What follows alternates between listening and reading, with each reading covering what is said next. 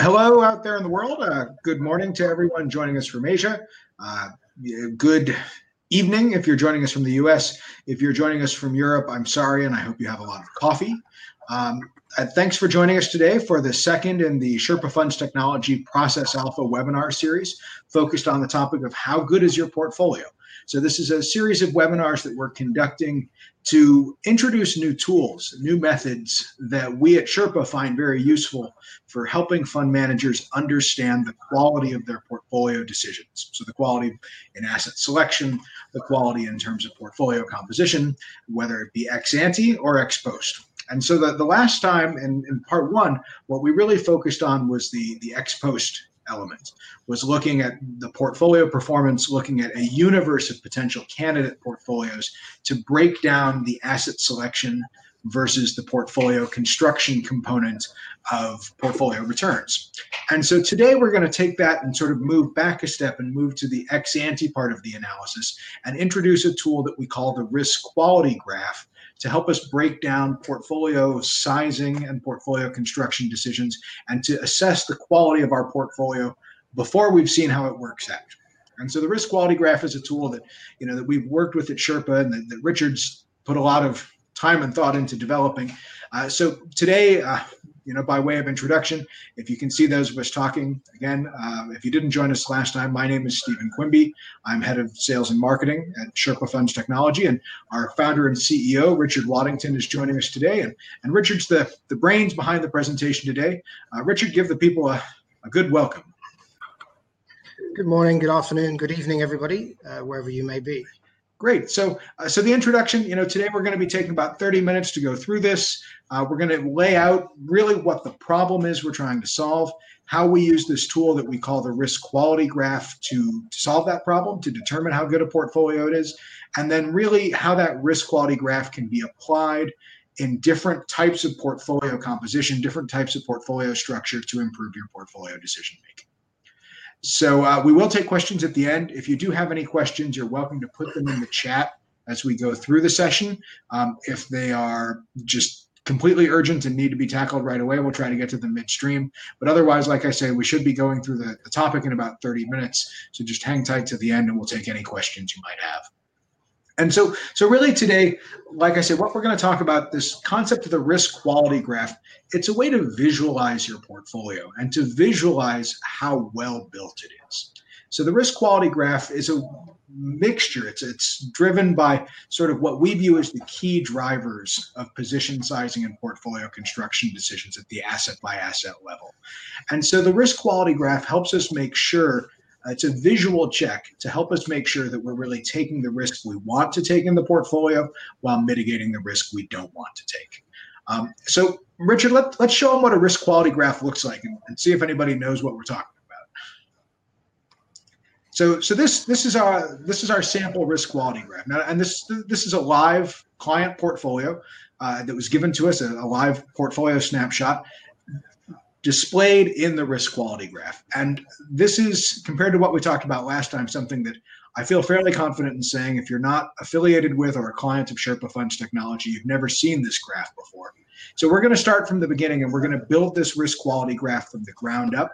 We're going to unpack what the drivers are that we're looking to capture in this risk quality graph, and then ultimately how you use this to better improve your portfolio decisions. So, Richard, uh, what are we looking at here?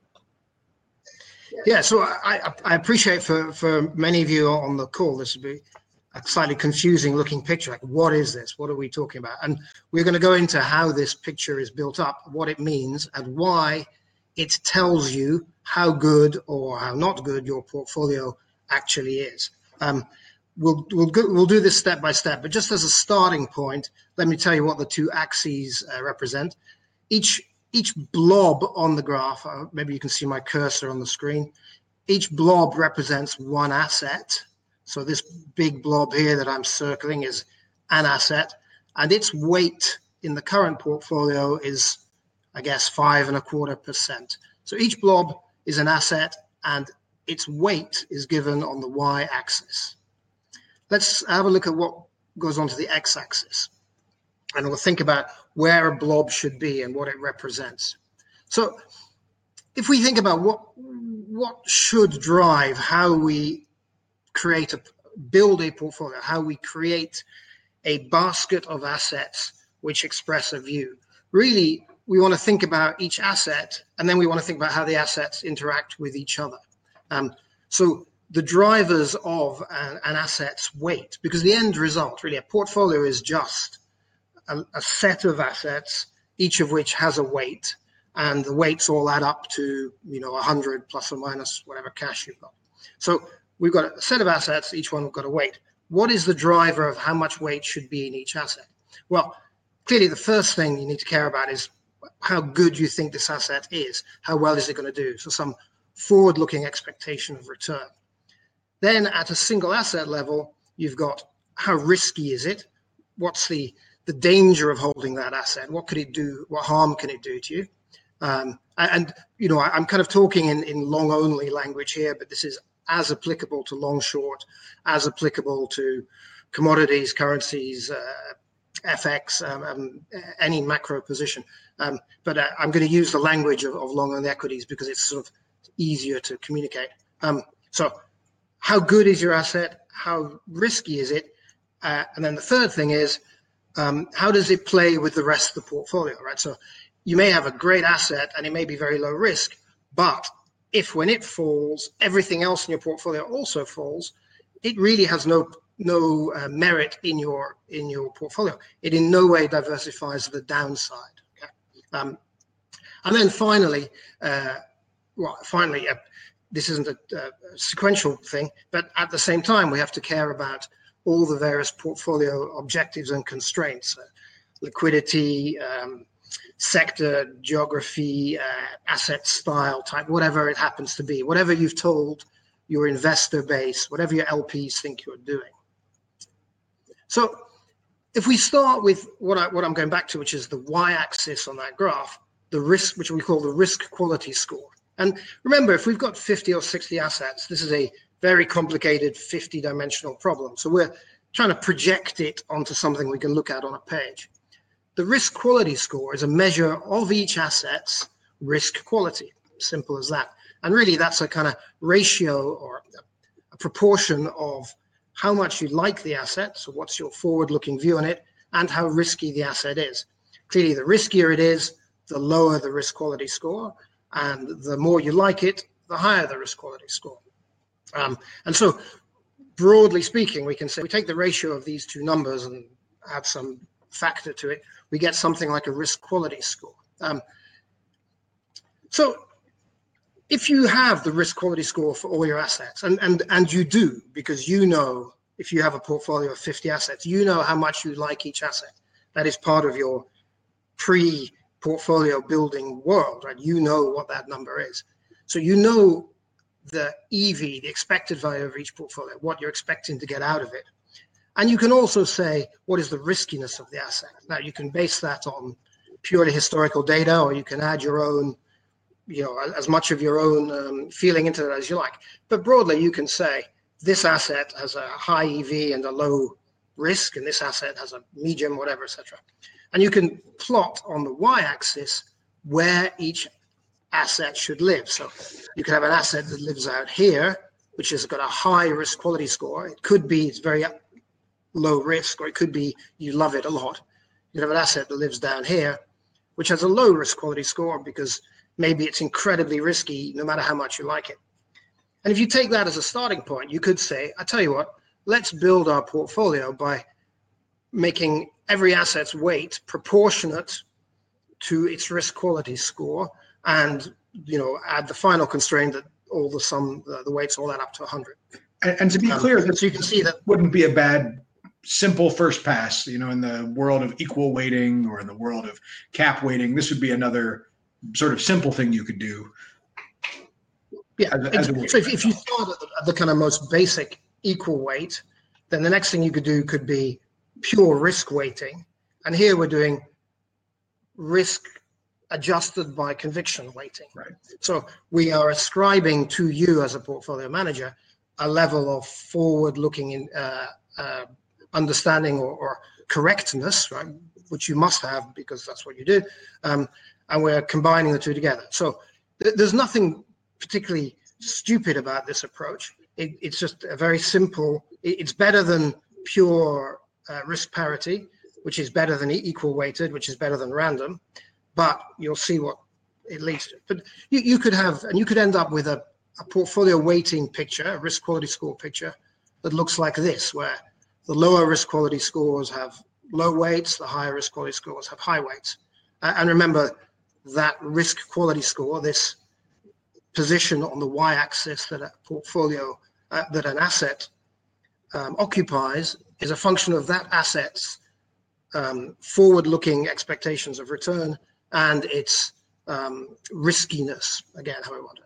Now, uh, the problem with this is, of course, that it totally ignores the fact that some assets are highly, and I'm going to say co-movemented, because because I'm not talking about correlation, I'm not talking about covariance, but I'm really talking about propensity for downside, uh, common downside movement, right? Because that's what you care about. You you actually don't negatively care about the fact that all the assets go up together. I mean, that's a great thing. what you care about is introducing assets to your portfolio, which when they have something bad happening to them, other the rest of the portfolio also has something bad. So we, we will call this co-movement. And, and you know, we have our own mathematical definitions and descriptions of this, but you know, it's for a for a deeper conversation. Um, so if you replot that same picture, the risk quality score picture, and you make the bubble size and this is where we're getting into what our picture is about, the bubble size equal to the um, co-movement of each asset, then you start seeing something interesting. You start seeing things like uh, this tiny little bubble here. What's that telling us? It's telling us that this asset has, you know, pretty good risk quality score level, but it's has very very low co-movement. In, in fact, depending on how you you you build your scale, it could actually have a kind of negative co-movement, meaning it's it reduces total portfolio risk. Its presence reduces total portfolio risk. When it goes down, the rest of the portfolio goes up, or vice versa. So this this little asset here, this one that's got this tiny bubble, surely deserves a higher weight than the asset that is adjacent to it, this big bubble one here, the one that's on top. This big bubble one here has got a slightly higher risk quality score but it's a much higher co-movement, meaning when it drops, the rest of the portfolio drops. And so now you're thinking, ah, actually, yeah, of course. It, it's kind of crazy. In my simple, naive RQS build portfolio, I've given this one slightly more weight. I mean, within you know material sense, it makes no difference whether it's 3.3 and 3.5 percent. So let's call it you know the same weight. But this one is clearly much more risk additive to my portfolio than this one. And a good construction of the portfolio would elevate my little bubble here somewhere up here and would reduce this one down here. And this would clearly give a better result. Now, let's have a look. If we do the, what, what is the actual result? And again, as Stephen said, this is live data if we do the simple um, risk quality score scheme, we get the, this set of returns from this portfolio. So, you know, there was alpha in the portfolio, it did okay, etc., etc.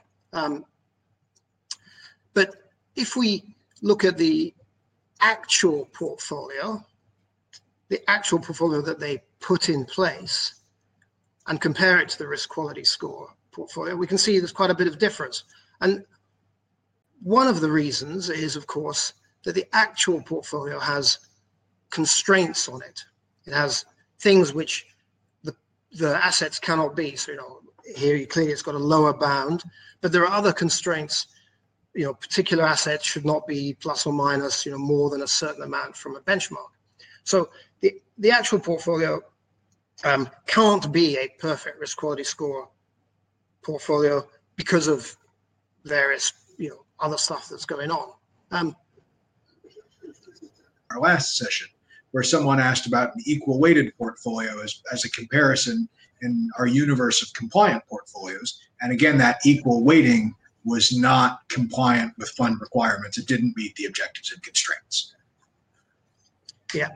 So this this problem of trying to find the the correct balance of risk and portfolio diversification is complicated by the fact that you have practical considerations at every at asset level, at group level, at sector level, etc., etc.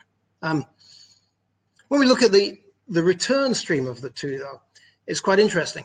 The risk quality score portfolio is better in risk and return terms than the actual portfolio, and you kind of expect that, right? Because it's got um, it, it weighs assets that have a higher expectation of value, so more of your information in it higher, and it reduces the weight in assets which are much more risky. Um, so you kind of expect it to do do well, and it, and it does do better. But of course, it's unattainable. You can't have that portfolio. It's not allowed for a whole bunch of reasons that you know we, won't go into the exact detail, but limits and etc. etc. So what what can you do? Well, we need to solve this four, let's call it, I use the word factor hesitantly, four driver problem. Okay. We need to solve this four driver problem. The four drivers being the forward looking view of the asset, the riskiness of the asset, how badly the asset could hurt you, the co movement, how the asset's downside plays with the downside of the rest of the assets in the portfolio. And remember, that is different for every asset. If you've got 50 assets, asset one, well, asset one's co-movement is the co-movement of it with the other 49 assets in their weights. Asset two's co-movement is the co-movement of it with asset one and assets three to 50, etc. So it's quite a, a, complicated problem. You need to look at all that. And you need the, the fourth thing, which is that all the constraints and everything have to be uh, compliant and, and in place. Um, so, I, what happens if you? An important thing to call out on there is that when you're thinking about that as a PM, remember that uh, as you said at the beginning, those first two elements are things that you know and that are simple, straightforward calculations. That co-movement, you can only calculate that when you already have the weights of all the assets in the portfolio. So definitionally, that already means you've sort of started down that road of the complex calculation to solve this problem because you have the weights to calculate accurate code. Yeah, and, and to get to the right answer, you have to check the co-movement of all possible assets with all other possible assets at all different possible weights. So this is this is why we we, we use a big servers to do this maths. But what does the end result look like? So we, we've said that some sort of level of risk quality score is, is a good way of doing things. And we saw that that generates a better return. We've also said you can't do the risk quality score pure thing because it's not compliant. And also it misses out on the fact that things which have low co-movement should be higher and things that have high co-movement should be lower. And so if we actually run the, the system and get a systematically calculated portfolio, we can see on this picture what it looks like. It's it's the blue dots, and look at the blue dots compared to the the the, the red dots, which was the original portfolio. Um, and you can see, for instance, that um, let's go for a small co-movement asset. This asset here, whatever it happens to be, that sitting around Uh, 180 percent risk quality score, which don't worry about the units of that. You can see that the original portfolio has it with a weight of about two and a half percent, two and three quarters, and we've got it at around about four and three quarters. And the reason, of course, that our weight is so much higher is because this asset has a very small co-movement. Likewise, you can see this. Well, there are three assets here in the original portfolio. You can kind of make them out. The, the bubbles are on top of each other. Um, two of which have very high co-movement because they're very big, and one of which is sort of mediumish. And you can see that the um, systematically built portfolio has reduced the weight of these. It's brought the really high co-movement one down to here and the, the other two sort of in the middle. So we're still expressing the view, we're still expressing the view that is inherent in the PM's uh, forward-looking expectation of each asset. We are taking account of the riskiness of each asset, and we're also taking account of the co-movement and all the other constraints that are in there that stop this being a nice, smooth, you know, uh, upward sloping, simple line. And uh, we we get a systematic portfolio, one of our portfolios, uh, in the light blue thing. Um, how does it do? And again, this is real data. Well, we've got the original line, which is the the red line. We've got the pure RQS line, which is the green line, but we know we can't actually do that, and it misses co-movement. And we've got the blue line, which is our um, portfolio. And you can see it has lower drawdown, it has uh, lower vol, um, uh, and performs uh, as well, actually better than the, the original portfolio. So by by being uh, calculating the, the weights using a systematic approach, which takes account of the views, the riskiness, and the co-movement, we get a portfolio that performs better by certainly the three primary things one should care about uh, return, uh, downside volatility, so drawdown, and, and actually overall uh, vol uh, riskiness. Um, now, we can ask ourselves, well, what if we want to take more risk? What does that look like? Still with the systematic calculation. Let's see how does our our desire for riskiness affect what the view of the portfolio looks like. And here we've got two different systematic the calculated portfolios, which we're looking at. Um, the light blue lines are the low risk, uh, the darker ones are the I call them medium risk. And you can see by increasing risk, what you're doing is you're you're spreading out the weight slightly. So the the some of the higher uh, weight ones are getting a bit higher, some of the lower weight ones are getting a bit lower. Um, you're taking, you know, for instance, um, this this blob here has been ra- raised from somewhere down here. Um, it, it's it's a it's a widening of the gap between the, the, the low risk names and high risk names. And remember, you, you can't just add to all positions, right? The sum of the positions still has to be 100 or, or whatever your portfolio constraint is. Um, so you, in order to take more risk, what you have to do is widen the gap between the things which are high risk high reward and the ones which are low risk, low reward. And that's what this picture is showing. And so if we were to think about that in the, the simple way for the, the less quantitatively inclined that might be listening, if we're taking less risk, we're prioritizing in our weighting decisions the smaller bubbles because they're better diversifiers. And if we want to take more risk, then we're putting more eggs in our you know basket of the the stocks that might move in tandem but we're taking more exposure to that more concentrated thesis. Yeah, ex- exactly. As you, as you, what does it mean to take more risk in a portfolio? What it really means is to ascribe more, more weight, more purchasing power or cash into assets which are riskier but have a higher conviction. And you have to, in order to execute on that, you have to be funding that by selling something that has lower risk or lower execution. Um, so, how does that turn out? Well, funnily enough, I mean, the, this gives you a portfolio which has higher vol, higher drawdown, but in this case, because the alpha is there, you also get a higher return.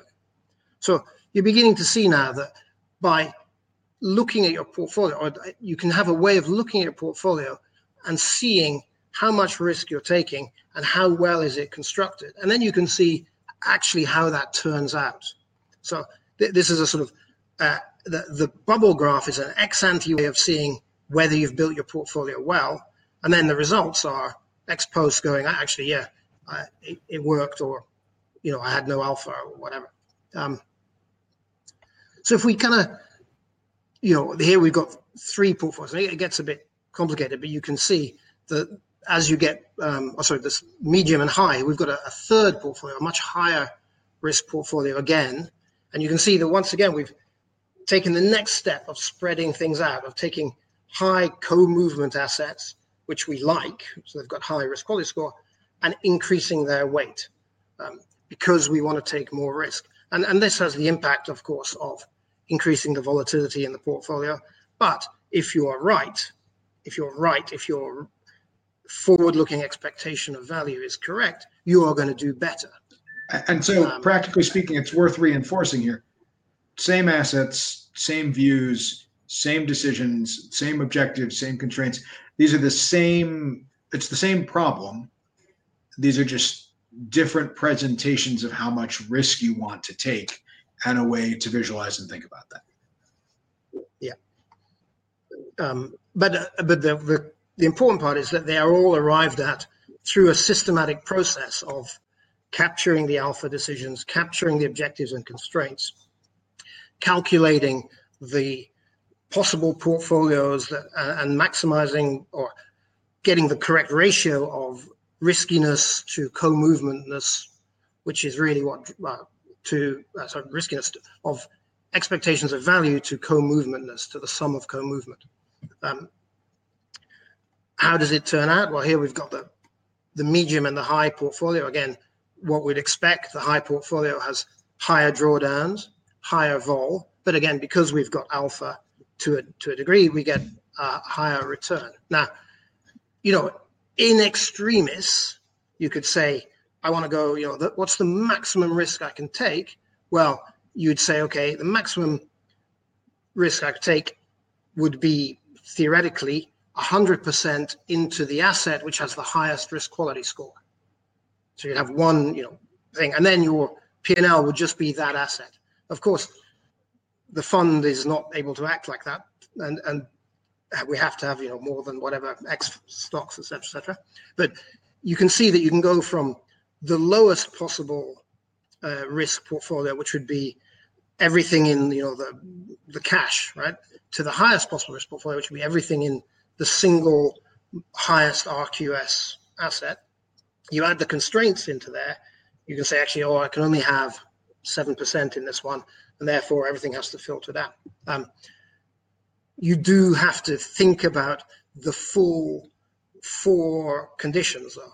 Maximizing your EV, concerned about the, the riskiness of the single assets, concerned about the co-movement, and concerned about all the objectives and constraints. And you can see that here in the fact that you know this higher risk portfolio, like we said, is taking on more risk, it's taking on more concentration, it's taking on more co-movement, but it's still because it's taking into account all those drivers, because it's taking into account risk quality, you know, the riskiness of the assets, the downside co-movement to the rest of the portfolio, the risk characteristics of the high risk portfolio that's systematically constructed are still better than the risk characteristics of the let's call it heuristically constructed original portfolio. Exactly. And incidentally, or more than incidentally, the difference in return, this is a six month return picture. Um, if we look at the medium versus the original, uh, it's like 130 bips over six months, so 200 and 250 bips uh, per annum, is entirely consistent with pretty much all the data we see across all the, the work we've done over the years. So this is absolutely realizable, genuinely. You can make these improvements in your portfolio and it shows at the end. Um, so, you know, as a sort of final overview, you can say a heuristically calculated portfolio, which is what the red line here is, does capture your alpha, of course, because you've got your assets you'd like in it. But it absolutely does not maximize the alpha relative to the risk you're taking, which is what we want to do. Um, the systematic approach allows you to choose how much risk you really want to take. Um, it allows you to be compliant with everything else, and it allows you to express your view as strongly as you want it to within that constraint. Um, so, you know, this picture, which has all three systematic uh, Sherpa portfolios on it. There's a lot of blobs on here and there's a lot of colors and it, it's not immediately instinctive. But if we take a portfolio from, from any of you and run it through this process, we can look at exactly where you are in that in, in this picture. How good is your portfolio? Do you have high uh, weights in assets that have high co-movement? That is fine if you recognize that you have you want to be taking a lot of risk. That's the high risk portfolio as well. Or are you more um, uh, built more with only very low co-movement uh, assets in the high weights? Um, this is a very important thing to look at your portfolio like this to give you an idea of how well you are expressing your view. And, and then you can use that same picture to drill down to those individual assets and to really identify and to think critically about how that interplay between your expected future view of the asset works in tandem with its ability you know to diversify to limit the risk of the overall portfolio. This is a quick way to you know pinpoint exactly which assets are your assets that are highest risk quality your assets that are the highest uh, you know co-movement the assets that are the low co-movement. This is a way to pinpoint that at the asset level as well as understanding at a compositional level that you're taking the amount of risk or the type of risk you want to take. Exactly. Okay great. Well so um, so i you know this has been uh, admittedly a little bit more uh, let's say novel a concept um, than what we talked about last time. And so, if anyone has questions, and certainly if you haven't had time to digest all the things we're talking about, uh, please remember that we will be making a replay available. So, we'll be sending out an email with the replay link. Uh, we should be posting it. There's a new Sherpa Funds Technology YouTube channel where we're posting our Process Alpha webinar replays. So, if you want to check out session number one, uh, that video is going to be in that same channel. So if you get the link, you can find the channel right there.